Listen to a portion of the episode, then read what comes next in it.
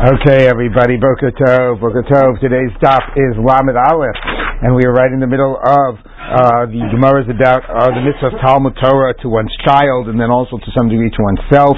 And we are um, pick up with, um, uh, excuse me, in the middle of daf. Uh, today's daf is daf Lamed Aleph. We are picking up in Lamed Amud Bet, and uh, we just did some uh, some agadata about how Torah is used in this very militaristic type of an imagery. Um, and we pick up about um, uh, where are we? Um, about fi- five lines down in the medium-sized line, Tanu Rabbanan, and the Gemara just spoken about how um, the Samtem, the pasuk from Kriyat Shema is Sam Tam, a perfect elixir, um, and uh, and like it uh, panacea, and that Torah will be a perfect way of uh, dealing with the Yetzer Hara. And it will control the Yetzer Hara. Tanu Rabbanan. So five lines down in the medium-sized line. Kasha Yetzer Hara Shafilu Yotzro Karara. The Yetzer Hara is so bad that even its creator called it evil. Shene'emar Ki Yetzer Lev Adam Ramin Urav, which is obviously very important, right? Because the whole beginning of, of Breshit is God creates things and says Kitov Tov, right? Like you know, it's uh, you know Vayarokim Kitov, and then finally it's Ra. What's Ra is what people do, and what's at the end of Breshit. And yeter Lev Adam Ramin Urav. Um, Rabbi Yitzchak, Every day it renews itself against you, like it's always finding new ways to attack you. rak rak kol hayom. It's evil the whole day. Oh, I guess it means it also like rejuvenates every day. Um, uh, rak rak kol It's uh, it it has power over you um, and it tries to destroy you. The wicked one, you know. Uh, the, the, evil one uh, looks towards the righteous one and tries to and tries to kill him. Um, now, obviously, the thing that's being emerging here, in addition to the strength and the innovativeness and creativity of the Yetzer Hara, and the fact that you need to constantly, the same way it's constantly finding these schemes, you need to constantly find schemes to combat it, and like the, and that's like the learning of Torah. And I think it's interesting to think about, like, like the sense of chidush of Torah, you know, and you innovate in the chidush of the Yetzer Hara and so on. But it's also that the Yetzer Hara, as opposed to the Pshat, is being personified, but as opposed to the Pshukim, which speaks about your natural in, evil inclinations. You could speak about a human's being, you know, natural sort of lustful desires, right? And this is being personified, right? It's sort of like the, the devil, right? Or you know, you know, or this the little devil on your shoulder, you know, that is trying to, like, is looking to bring you to Gehenna, is trying to destroy you, right? So it is that very, a very different type of that imagery, the stuff we normally associate more with like a type of a Christian, you know, type of an imagery. Um, okay, so Gemara says, Kadosh Baruch Hu if God would not be there to, to assist you, Ein Yacholo, you would not be able. Shene'emar Elohim lo God will not abandon you. I want to want also us to say that that's also a little bit disturbing, right? Because that means that we're not given the, our own to the sufficient capacity ourselves, right, to deal with the Yetzer Hara, right? We need God's assistance. And again, thinking about the Christian imagery, right? I mean, it's not saying original sin and that you need this, you know, salvation or whatever. But nevertheless, it's like you can't do it on your own, right? And that's, I think, the Jewish idea is a little, tends to be a little bit different, right? Tends to be that we have Yetzer Tov and we have the ability and the wherewithal. Not that we don't sometimes need God's assistance, but here the idea is that a deep fundamental way you're going to fail without God's assistance. Like it's already, the deck is already stacked against you. Without God there, then clearly you're going to be given over to the Yetzer Hara. And right before it said, God gave us Torah. And if we learn Torah, right, we have we're given the tools to combat the Yetzer Hara. Yeah. I guess what I guess one can't say the Jewish way. So I understand. Yeah, right. right. Right. It's again, it's not like original sin. It's not like you start out sinful, but you start out with this deck stacked against you, and you can't do it on your own. Right? Couldn't it be interpreted that if we didn't have the alternative, which is Hakadosh Baruch Hu's way of life, then we would fail? Um. Hmm. That's right. He's uh huh. So it's sort of like reading it like this, like like the like the Talmud Torah. Like God has given us Torah, so God has given us work. Not that God has given us the godly path or something like that. It's a little bit of a stretch, but it helps. it helps you know uh, address the question. Yeah. Connected with free will, perhaps. Hmm? Perhaps it's connected to free will. Right. Because without you know, if it was. Uh, if there was no free will, then you wouldn't be able to have this choice. Right. I mean, and there's also side is it, eh, you know, and you need this in order to have free will. right. You need God to counterbalance. No, I mean you need both. You need both. yeah, you need two Right. sides. of- That's a good yeah. point. So this, so this then becomes the little angel on the other, on, you know, the little angel on the other shoulder, right? It's also the fact that you know, you know, the Gemara says haba habalataher misayinoto. It's not that God does it for you. Once you start exerting your free will, God will come to give you that strength, and that could be read that way too. That maybe it's coming to give chizuk to a person who feels like they're always failing. You know, it's that like you know, just get started on the right path, and then God will come. Like you'll find the strength. You know, if you continue on that path. Yeah, Charlie. Yeah. I don't, per- this is an opinion, I don't hear enough of this in Orthodox world. That God is there to help us. Uh huh. That's a really good point too. You're right. Like you're saying, we have too much about the whole thing about like it's like it's you know it's all our choice, and there's not enough of that. Yeah. In general, the God talk is very very absent. You know. I mean, just the other day, I was like I don't know pulling out of a parking space, and there was somebody behind me, and they were trying whatever, and I said they touched my fender. I said, don't worry about it. I said, oh God bless you, God bless you, God should be with you, and it's like man, nobody ever nobody in this community ever talks that way. right. You're right. I mean that idea. You know that that God is there to help us and give us the strength that we need. So you're right. To a certain degree, that's you know it's that it's the problem is that it's lacking, not that it's too much here. Right. consistently the idea of deliverance. Right, but that's but but but part of our con our constant discourse, that sense of God's regular presence in our lives, right? It's in the prayers, but it's not in our discourse. I mean, that's a really good point. Okay, um, uh, where are we? Um, Tana de Rabbi Shmuel. We talking about Rabbi Shmuel. Bni, um, um, in pagab b'chamenuval zeh, if this uh, perverted thing takes hold of you, um, um, this abominable thing, mashchei lebeis hamidrash. So now we have the power. Schlep him to the beis medrash, make him your chavrusa. Im eben hu ni moach. If he's a stone, he'll melt. V'im barzel hu mitpotzeit, and if he's iron, he'll shatter. Shenemar halo kod v'rai ke'esh Hashem. Here, my words are like fire. Ukapatish yifotzeit tzela. Now the problem with this is that this verse says like a anvil, like like like a, like, like a, not, um, what is it? A hammer? Not a hammer. What's a patish? It's a, not a hammer. It's a bigger thing. Anyway, whatever it is. Uh, What? No, the anvil. The anvil's the other thing, but one of those big things. Anyway, whatever it is, and like a hammer, it will it will shatter a rock. But this is saying that the that the metal shatters, right? It's- So it's- says, "Ukapatish yifu- yifutzatz al yidei sellers." That's Tosfos reads, which is a bizarre read. Tosfos suggests another read, which is um, in, in, in, which is uh, in barzel hu. Uh, if it's if it's metal, it'll mifapeya. It'll it'll it'll melt. It'll turn molten.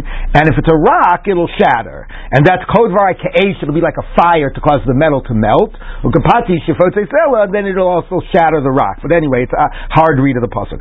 Anyway, in evan hu nimoach. And if it's a stone, it'll it'll dissolve. Shenemar hoi kotsamei. Come all you thirsty to water. V'omer avanim shachaku mayim.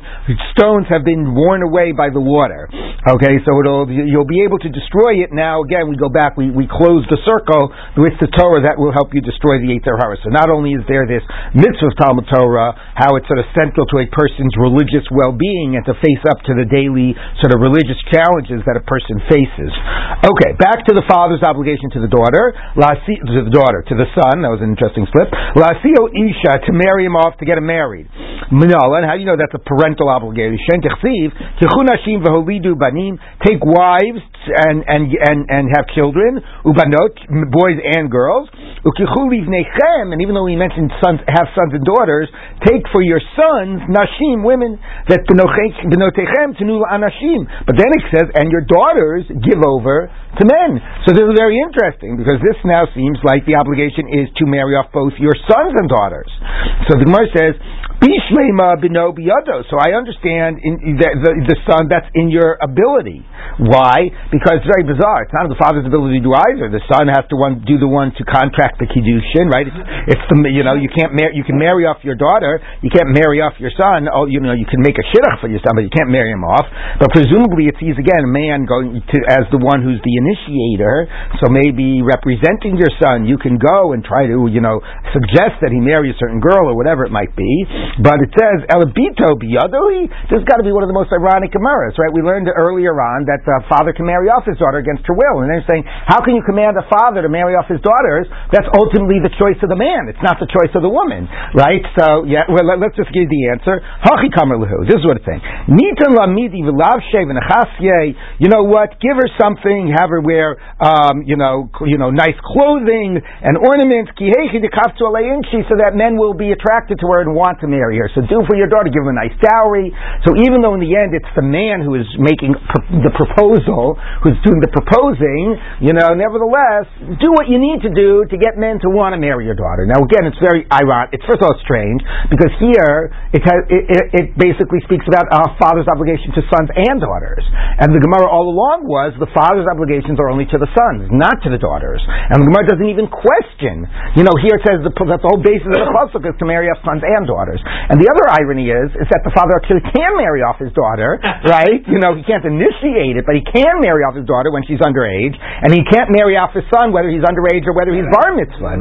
But nevertheless, seeing again like that first stop in the Gemara, you know, Ish, you know, you know that you know Ish is daso sees that the father, even when he's representing, if he's representing his son, he can be an initiator and he can get the get the things, you know, get the process going. Where if he's representing his daughter, he can't be an initiator and he could only be somebody to attract, you know, proposals and attract men's offers. Yes, Jenna, you had a question. Uh, the, the, the exact same uh, discussion comes up, I think, in Kippur Boat when they're talking about giving the daughter, like, when it's talking about inheritance and stuff, right? Like and like trying to figure out how how the daughter should get inheritance because it, it's like this uh, the, the, the the initiation comes from the male side, right? So whether it be ado of the ab or be ado of the son, more it's about like who's initiating the process. Go out and say like marry me. Exactly, marry my daughter. Right? He has to wait. Right? He has to he has to do enough that some men make sort of the proper inquiry, and then he can like re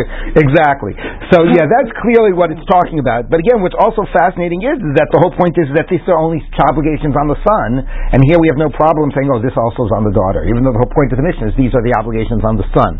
Okay, anyway, so now the Gemara continues. L'lamda umanut, and to teach him a trade. Minolan amar chizkiyat amar kra, ru'u chayim isha See life with the woman that you love. Um, in isha mamaki, so if it literally means a woman, kishem isha, the same way he has to marry, uh, marry his son to a daughter, to, to a wife, kach the umanut. So it's a chayim, a livelihood.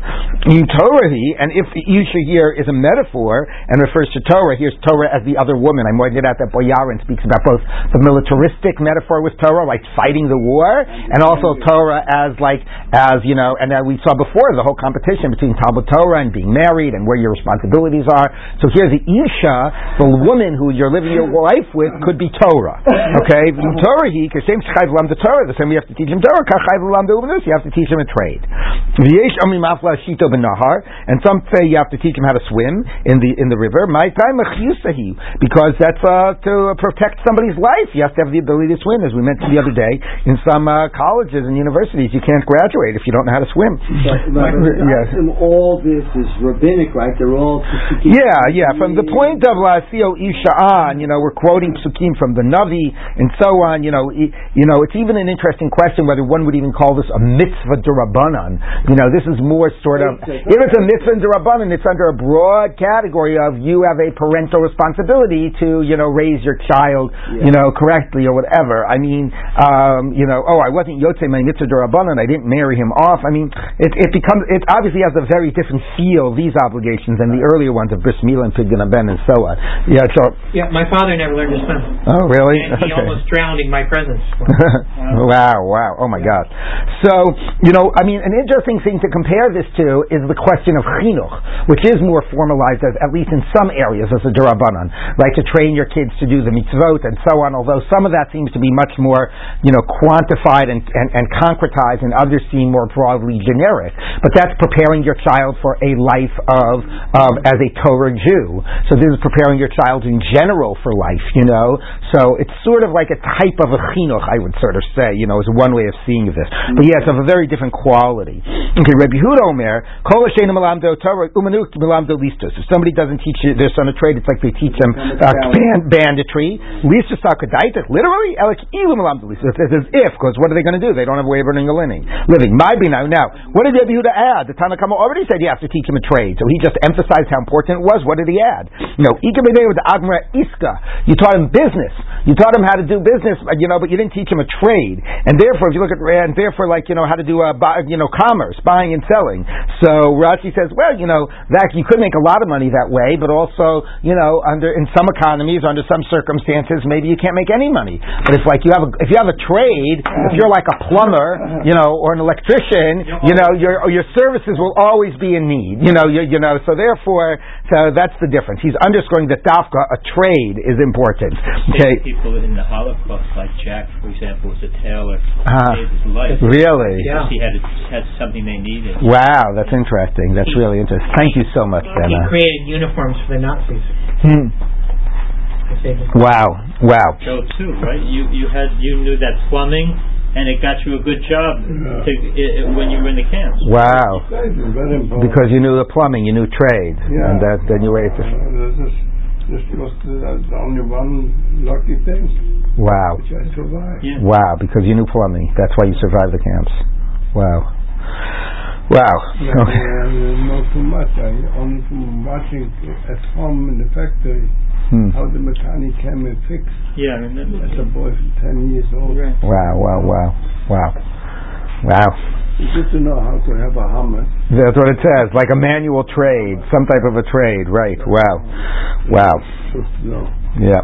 The irony is in the Middle Ages, the Samarach and so forth, Jews didn't do that, right? They weren't members of guilds. Well, they were they they were they were forced out of guilds, right? And and that and that, and that they became very wealthy because they were forced out of the guilds. That, that's right. Okay, Kol mitzvah ha'av ben. Now we completely switch gears and get into like the uh, mother load, if you'll excuse me, of kibbud av Ha'im, you know, in Shas, which is the uh, second part of this Mishnah, which is all of the obligations of the father on the son, which means that the child owes to the father uh, are equal men and women. Boy, you know, men and women have to have to respect their parents. This is all about kibbud av Ha'im. Kol mitzvah ha'av ala ben. By kol mitzvah ha'av ala ben, ilema, what does that mean? All the mitzvahs of the father on the child. Ilema kol to mechayiv av lemebed librei. Any obligation the father has to do for his son. So nashim chayavos, women are obligated in the parental obligations. Vatanya, we just said that that's not that way. Av chaybiv no lemalo livtoso. The fa- the father is obligated for bris milah and pidyon ben. Only the father. I'm a review to know. Hachi kamar. The same way we we, we explained the ratio, we explained the safe of the Mishnah. All mitzvahs owed to parents that are the child's obligation, filial obligations. Okay, laviv uh, to do for the father. So whether sons or daughters are obligated. Tanina lahadatan rabbanu. We talked in our Mishnah what we teach in the Breita. Ish ishimo v'aviv tirau. Each man should fear, fear his mother and father. Ainly. I only know a man. Isha minayin. How do you know a woman has to fear her fa- father and mother, or re- revere, I should say? Because you are amer tirau, revere in the plural. Harei kan shnayim. So it's talking about two people. Imke matam ish. So why does it emphasize man?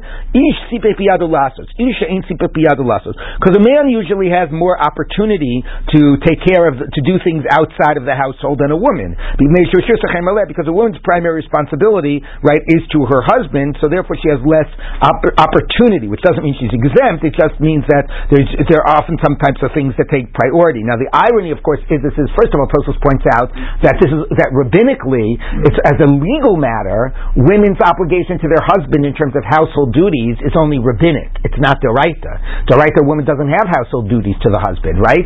All those discussions in Ksuvot, if you look at Tosfos,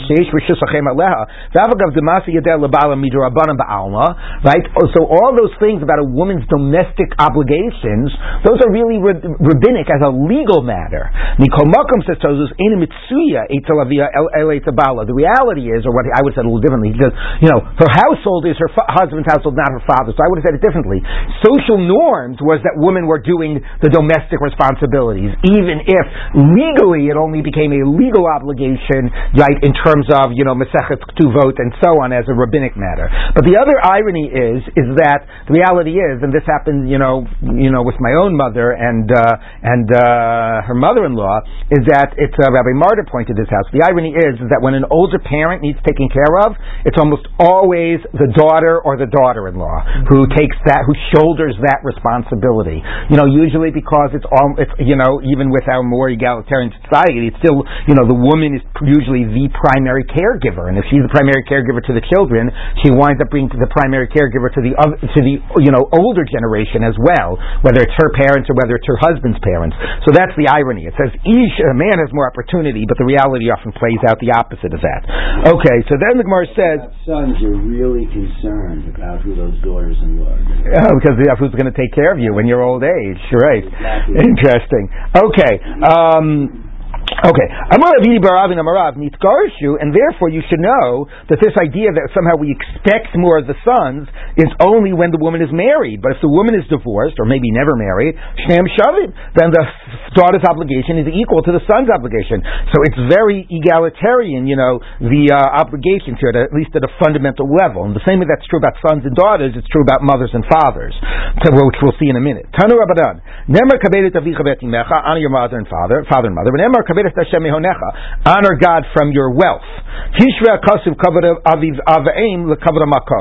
the kabed and the kabed, two honors. So honoring your parents is like honoring God. Aviv. Over.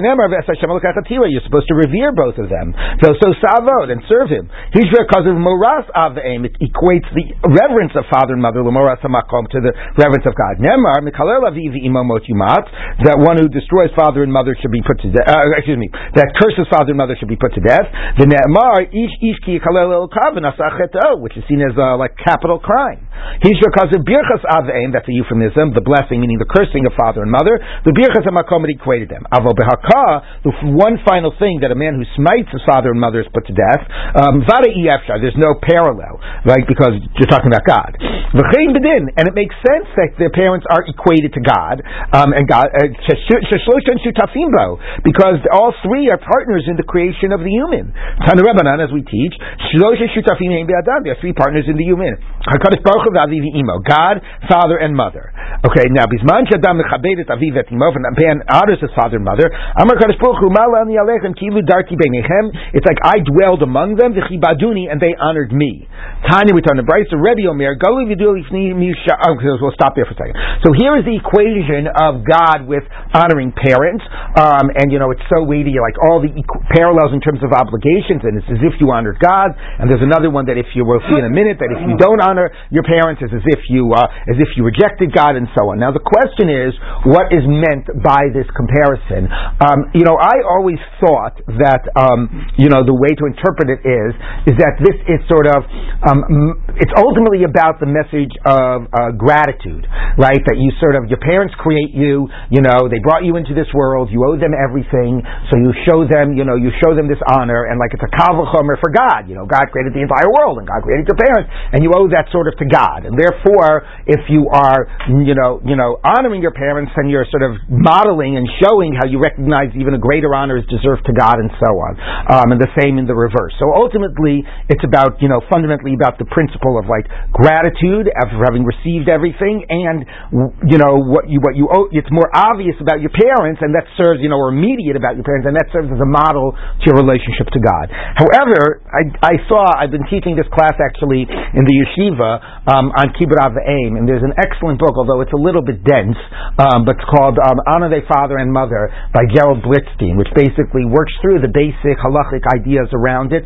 you know, in a very but like three dimensional way. I mean, he brings in historical context and all these other and you know philosophical context, and he works through the various sort of halachic development and components, and you know, and sort of philo- you know, uh, uh, religious uh, underpinnings uh, around these issues. Anyway, in dealing with um, this these these Gemaras, he actually says, you know, that and, and somehow this never occurred to me, but he says it's not the point that it's about gratitude and about, or this at least he claims is about, you know, that that models for you how you're supposed to relate to God.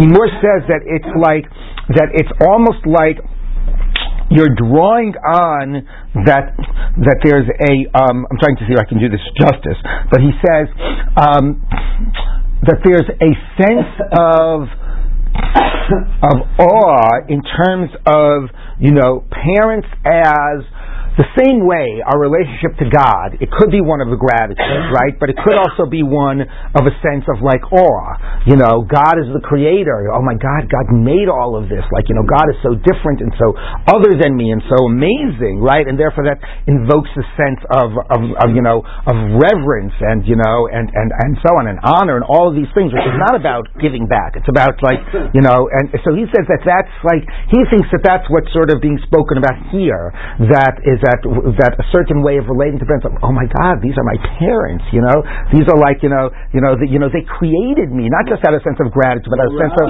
right, but out of that sense of like how amazing it is. You know, how, what they've done and how you know, and and and, and how they're at a higher level than I am, and all of those other types of you know emotions that are you know this awe and reverence, and they're so amazing or whatever. That is um, you know that that's different, and then that's you know sort of what's uh, you know sort of the it's more of a religious value than of a an, an uh, of, of an of, a, of an ethical point of, of gratitude. Um, okay, I'm not sure I'm doing it full justice, but that's the basic idea. All right, so now the Gemara continues. Um, okay. Um, what you're saying, just for half a second. yeah. Not, know, oh, that was very nice the way. Uh, in other words, the the obligation to whatever will receive the obligation to your parents is not ethically driven out of a sense of obligation but motivated by a deep sense of awe and reverence. Right. I mean, I mean, according to this way of underscoring it, right? The motivational level that that that inclines you towards that response. Right is the same one that enables you to daven, let's say. Right. Right. And it's also the question of what's your basic source of that of that feeling. Meaning if you see this gratitude, then you start at the human level. You obviously feel gratitude to your parents, and that should then translate in your relationship to God. But if you see that the religious plane, it sort of is the reverse. There's this obvious sense of awe and reverence that comes in the way you think about God, and then that has to translate into the way you think about your parents as well. Right? But it's more of this sort of religious type of sense sensibility, you know, as sort of parents as creators, you know, and but not the, the moral sensibility that's modeled after your relationship with God. Yes. This is great for most of us who had good parents. Mm-hmm. There are parents who are horrible people right. to their kids. Right. So there's two questions about this. One is what if I don't feel that way about my parents? You know, the other is what if my parents were really abusive and hurt, harmful to me psychologically, emotionally, and so on. So, in terms of the abusive issue, I'll just say a brief thing now, and we can talk about it. I mean, we're not going to have a direct case about it, though we'll have some interesting cases. Is the basic principle of mitzvah stein adam which ultimately this is what I said, you know, bracketing what I said a second ago, is the principle of chayecha v'chayecha vercha chayecha kodmim. Your life and your friend's life, your life comes first. Self protection is your primary obligation to another person. You're, the first person you're obligated to is yourself. So therefore, when people are um, for their own psychological well-being, you know, they have they have to maintain distance from their parents, and they can't have really, you know, various types of or anything to do with your parents, depending on the circumstances. Then their obligation is primarily to themselves. They are not supposed to, you know, do anything. You know, in that place, they ha- they're uh, they're they're not allowed to, to do these acts of kibbud av aim if they need to take care of themselves, and that and that comes first. Which uh, now, if we're not talking about something that's psychologically damaging, you have to extend yourself a great deal personally and financially to do the mitzvah kibbud av aim. But if we're talking about really protecting yourself, your well-being, then that comes first, and that's a very important principle. That's number one. Number, but let's say it's not a question about somebody that really is in a psychologically damaging relationship with their parents, you know. Um, but just like, yeah, you know, my parents weren't good people. Like they didn't hurt me. Like I don't have a problem with them. But why do I owe them disrespect? They're not good people. You know, I don't feel disrespect to them. So there, as we'll see, the issue is not the Torah is not telling you how you have feel about your parents. It's telling you how you have to act towards your parents. You know, you act in respectful ways, whether you feel respectful or not. You act in a way that shows honor, whether you feel that they are deserving of that or not. Now we could have a broader conversation. Why should I even have to act that way if they don't deserve it? And we could talk about the larger societal institution of taking care of parents and the older generation, or because of these moral messages. At the end of the day, you still do owe them your lives, even if they were terrible parents and all those things. But those are two very important principles, which is one is the Torah is not telling you how to feel; it's telling you how to act, act in respectful ways.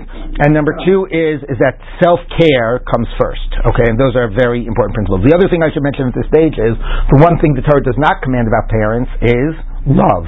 You're not told to love your parents, which is interesting. You think about that one. Yes, Jenny, you had a question? I, mean, I, there's people who feel neglected by God, or Mm. you know, so I wonder if there's That's an interesting question too, right? how we How we respond to that? Yeah, that's a good question. Very good. Okay, so now the Gemara continues. Tanya, last line of Lamed Amabet.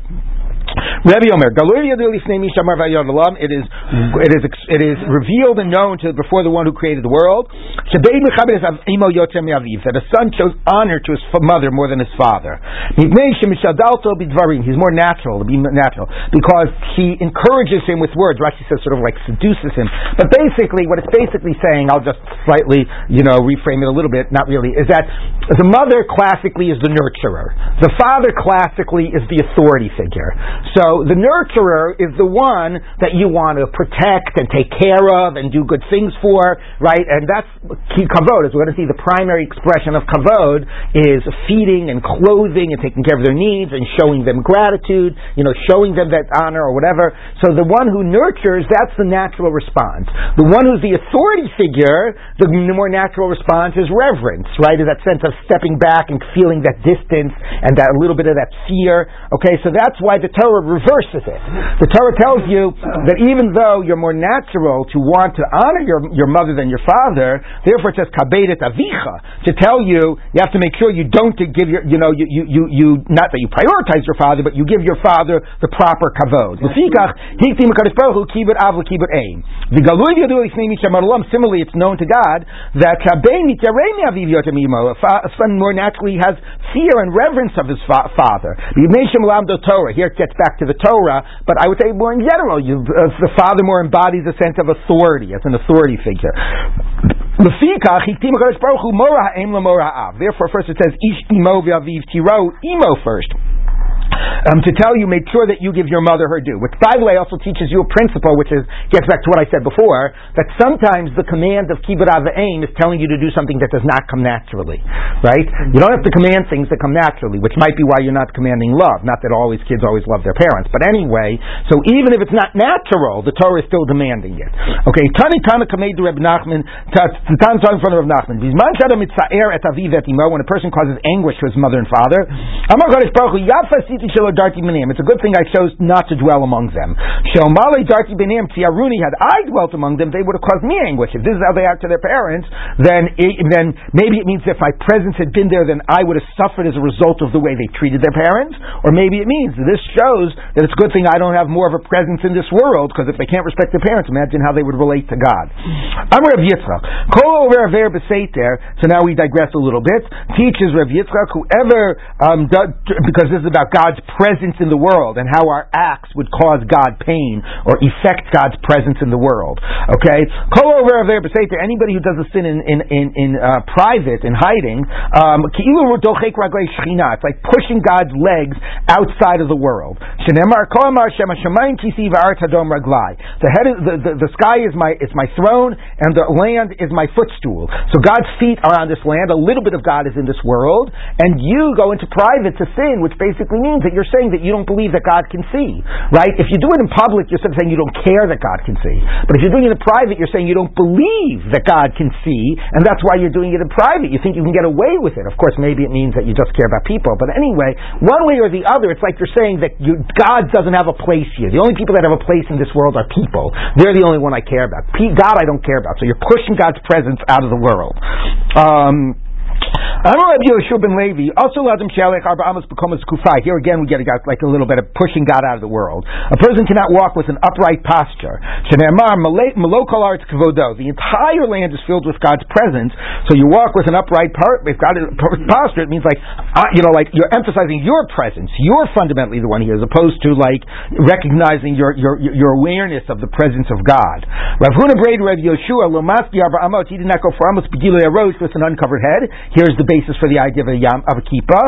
Amar Shechina Lamala Meroshi. The Shechina is above my head. That sense of always being aware of God's presence. Now, again, this is on the one hand because this is because we talked about causing me pain if I had dwelled among you, but on the other hand, one can also not fail to acknowledge that the point is, to some degree, that what the Gemara has set up is the way God does dwell among us to a certain degree is through our parents. Like if our parents are sort of seen as representing, right, the you know the creative force and the ones that brought us into the world and God's presence. And later we're going to have a Gemara, which is going to be that a certain Amora, when he saw his mother come, when he heard his mother's footsteps, he said the Shechina is coming. Okay, so that sense of like God's presence, right? So it, it raises this interesting question about if you know if this is a way we have to be aware of God's presence. Also, how do we feel when we're in the presence of our parents? Seems to be the obvious question that's being sort of suggested or put out there. Yes, Charlie. Why doesn't this last talk halacha about covering your head? Uh, why does it apply differently to women?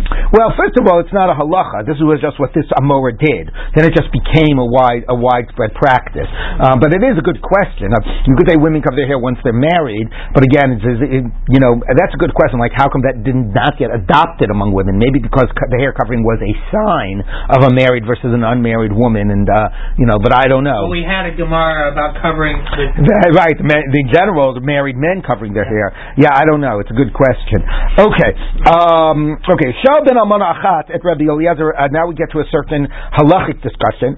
Shal ben Amana. It's inter- so interesting the way the Gemara, when it deals with kibbud avim, is constantly moving between halachic analysis and agadic discussions, and part of it is because it's just there's so much like moral education that needs to be done and talking about the values and talking about striving for an ideal. We're going to see that's a major theme about having sort of putting out there a, a, a, an impossible to reach ideal that we have to be striving for.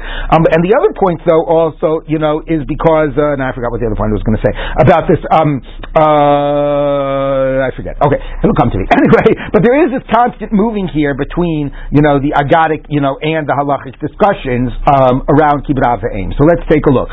Um, Shal ben Amana Achat at, uh, Rabbi Eliezer. So a certain son of a widow asked Rabbi Eliezer, Abba Amar Hashkeni Mayim. If my father tells me to to to to, to pour him water, to have allow him to you know to he wants a cup of water because that's going to be a classic act of kavod is providing food and you know for your parents, giving them the service of providing them the food. My mother asks for water. Which one comes first? Put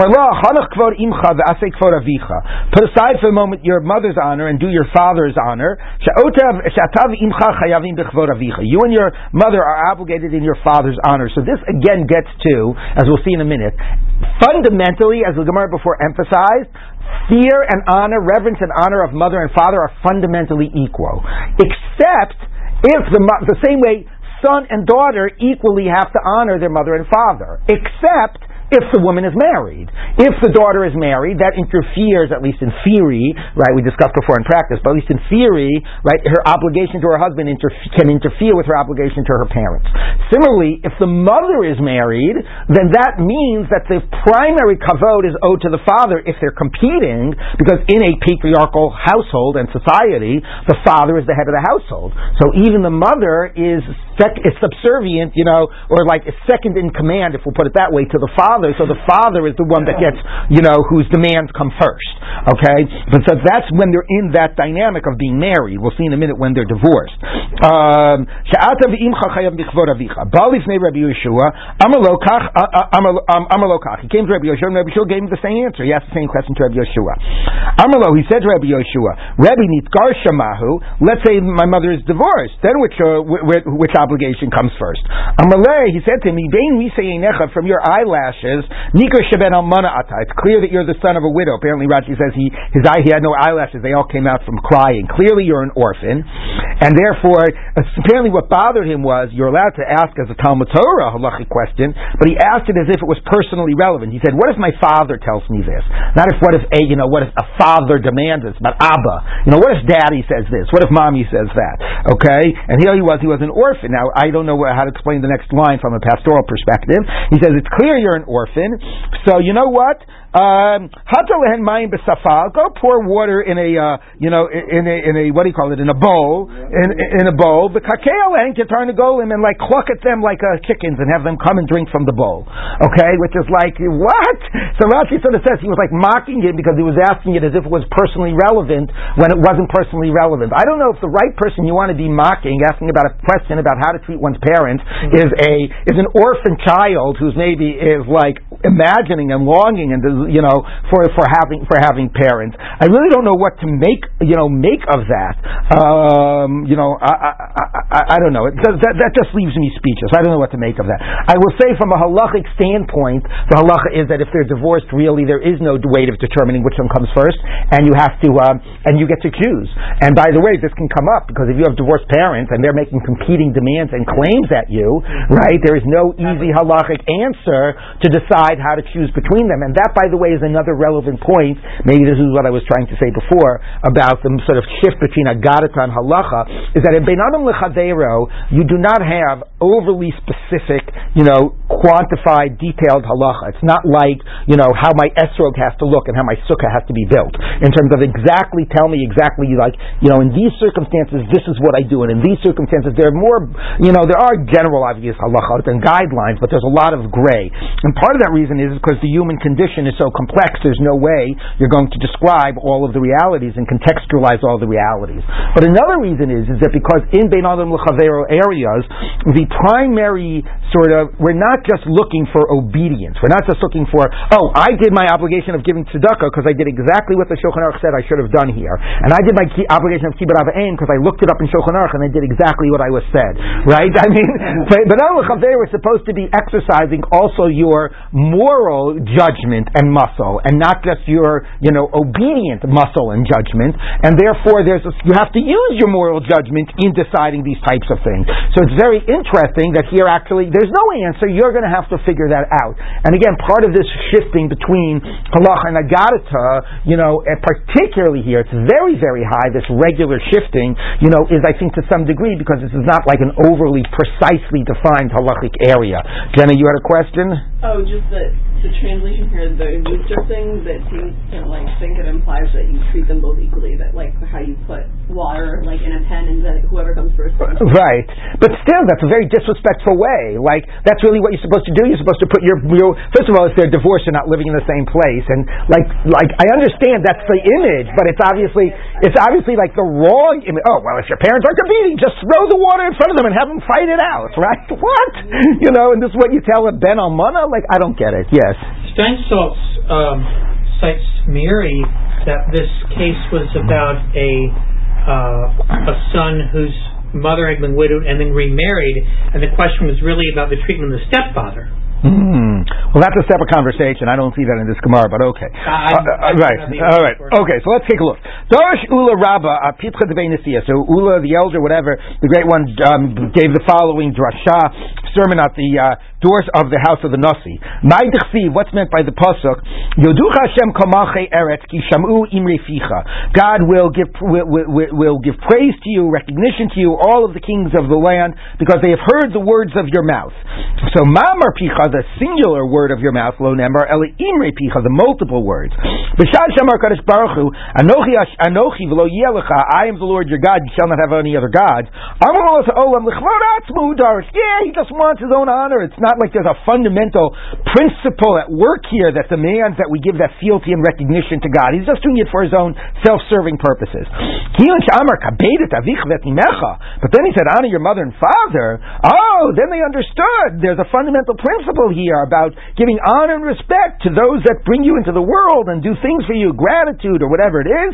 So oh, now we understand. It makes sense. It wasn't self-serving. That idea of honoring God. That's a deep, fundamental religious and moral principle. So again, this equation.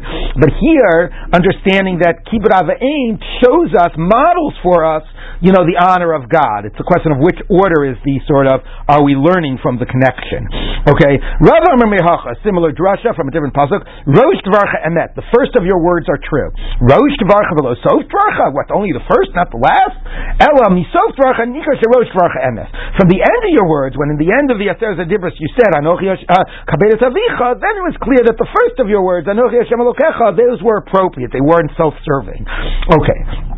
Now, back to, uh, now, Rav Ula. They asked Ula, how far does Kibbud Aveim go? That's Um, unusual, right? Rav Ula? Yeah, Rav Ula, it's Ula, Ula, yeah, unless it was somebody else. Amalei said to them,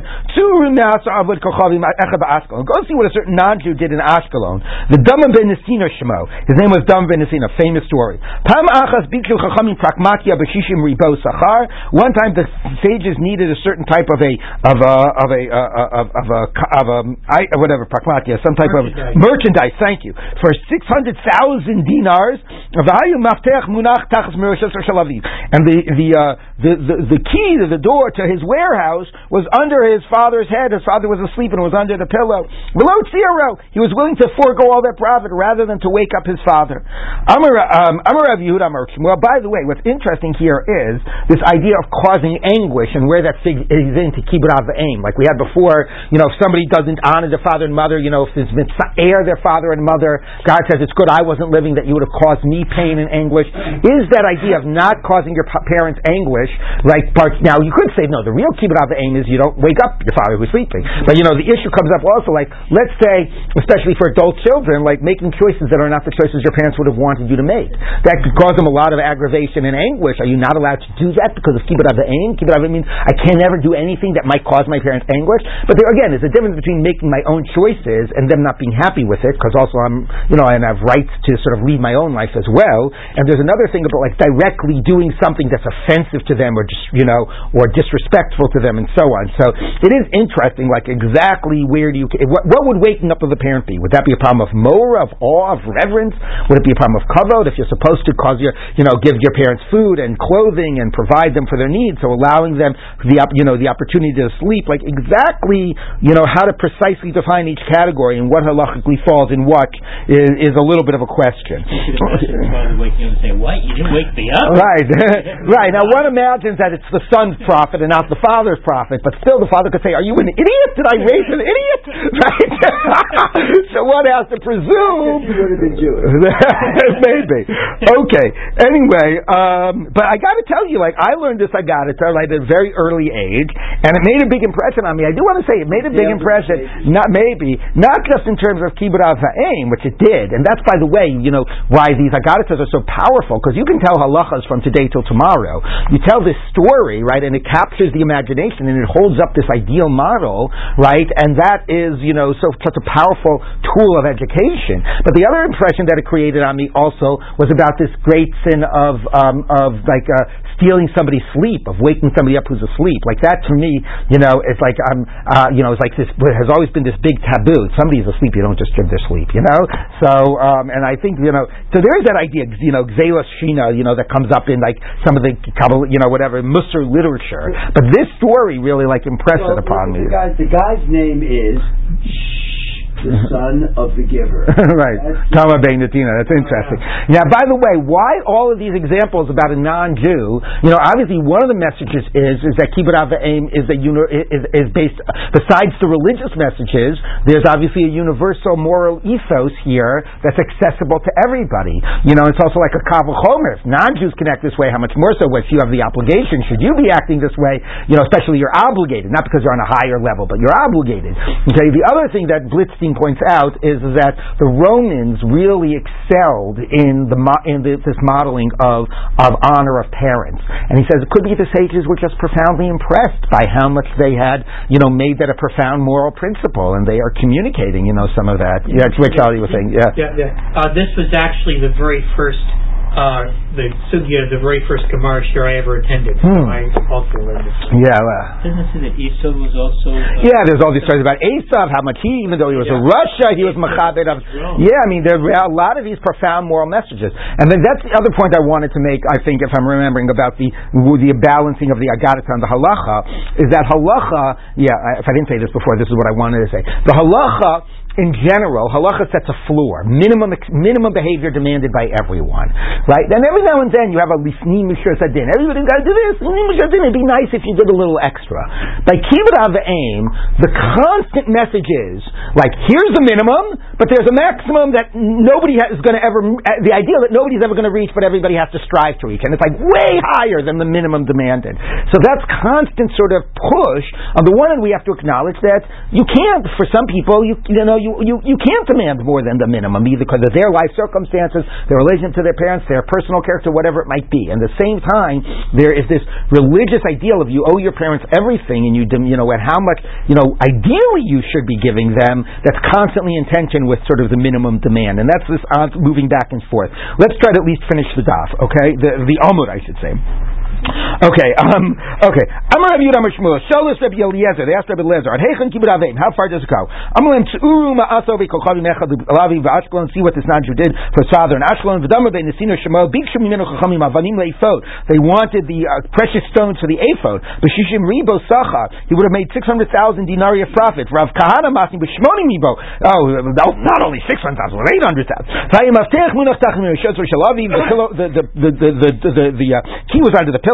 Below Tziro, he didn't disturb him. L'shana Acheres, the next year, Nazam Kodesh Baruch Hu he was rewarded by God.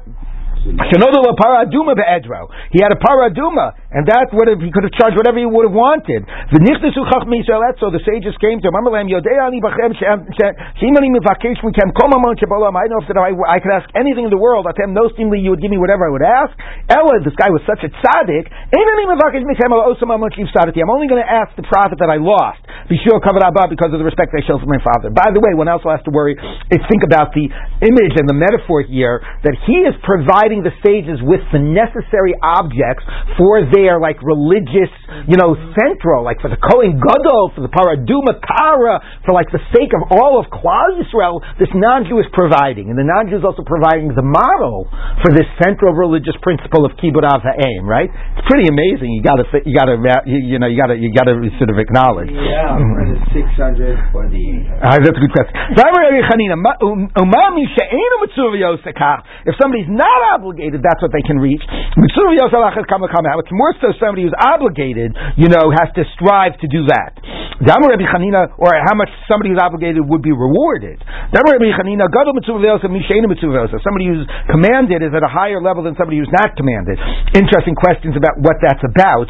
You know, is that about Rashi says, well, because if you're commanded, then you want to break. Is it, if you feel a sense of external obligation, you're not as internally motivated to do it. I think that the more general principle about that is is that if you're commanded, it shows that the uh, that that desire that uh, that action is more demanded and desired by God than if you're not commanded. So obviously, it's going to be at a higher level. But here becomes an important principle, exactly what I was talking about about religious versus moral obligation. What happens when you make something a religious obligation? Does it stop being felt of as a moral obligation? Oh, I got to do kibbud aveim. I got to give tzedakah because that's what it says in the Shulchan Aruch that I got to give tzedakah. And then how much does it undermine sort of the moral sense of the drive? And maybe that's part of the challenge. This non-Jew who didn't have it as a religious obligation, he was really able to strive to a certain height. Maybe part of our challenge is maintaining that sense when even after it becomes a like religious obligation, a commanded thing. I'm just going to hold those questions. I just I just want to turn the the page.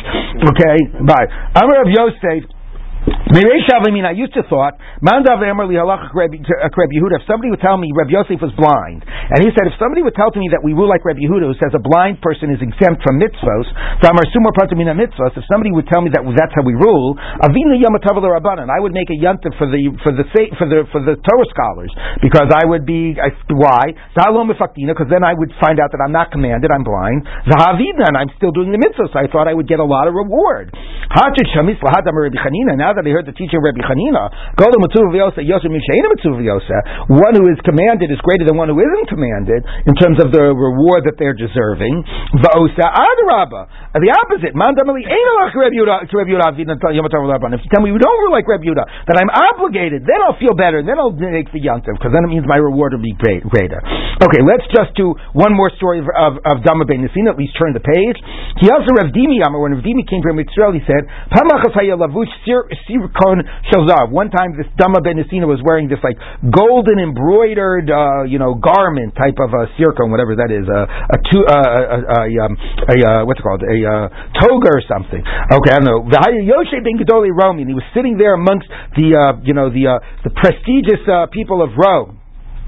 Um, Ubatsa Imo, his mother came, Karasto Mimenu, and tore it off of him. The Tapchalu Rosha, and bang, you know, banged him out, slapped him on the head with it.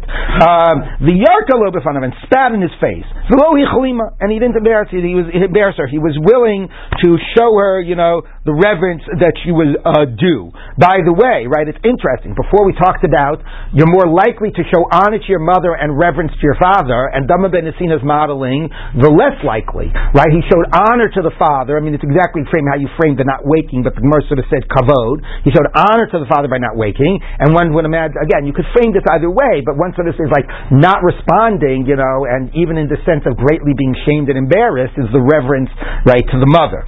Tani avimi braid aviv. You know what? Even though this is, uh, we, I really wanted to turn the page. I, I well, I'm good. Okay, let me just read it because I'm not going to be here tomorrow, and I want to say something about this. Okay, yesh machil aviv pisyoni. A person can feed his father fattened uh, like uh, uh, pigeons, the tardomina olam, and and it would drive him from the world, the sun. The yesh matchino berechaim, and he can cause his father to grind in the millstone. Umivil and he'll still get the world to come. What does that mean? So the Yerushalmi tells a story. It says the father was feeding his son these fattened pigeons. A son was feeding his father these fattened pigeons, you know, this delicacy on a regular basis. And one day the father said, "Where do you get all of these beautiful, you know, this, these these dishes from?" And the son said, said "What do you care, old man? Just chew it and eat it." Okay. Whereas, so that's you could. And then the other case is that they, they the son was working in the millstone and doing this hard labor, and he was called, and uh, the fa- uh, and the father was called to do some service for the king. And the son said, "You know what? You work in the millstone. I'll do the service for the king because the service for the king is obviously one that's much riskier or with, uh, harder, etc." And the point being, and this is such an important point, is that at the end of the day, we're going to list. We haven't listed yet, but we're going to list certain actions and activities which are about kavod and yira. You don't contradict. You take care of their needs. All these types of things. What the Gemara is saying is, you don't. You're not yotze your obligation by doing those activities. There's ways you can do those things that show respect, and there's ways you can do them that show disdain and disrespect. Mm-hmm. You can feed, feed the most delicious meals in a way of complete disdain and disrespect. That is not kibbud aim. You could do none of those activities and do, do the biggest kiyum in aim. So ultimately, right, we, it's not like so much of halacha focuses on shake the lulav like this and you know move it like this and put on the tefillin like that. And here, what the Gemara is saying is kavod. It's not how you feel. You might not feel honor or respect. We don't care how you feel. What we care about is how you act. How, what are you demonstrating through your actions? Are you doing an act that shows respect or that doesn't? Right. So it's not how you feel, but also the action itself is not sufficient. It has to be an action done in a way that demonstrates honor and respect, rather than in because you could do the exact same action and it could demonstrate the exact opposite. Okay, and that's again a really important principle by kibbud avim, different than you find most other times. It doesn't matter how I'm putting on the tefillin, like what attitude I have when I put on the tefillin, I'm still being yotze. But the attitude that I have and what I communicate when I'm doing acts of kibbud avim can make all of the difference. All right, so we'll end with this.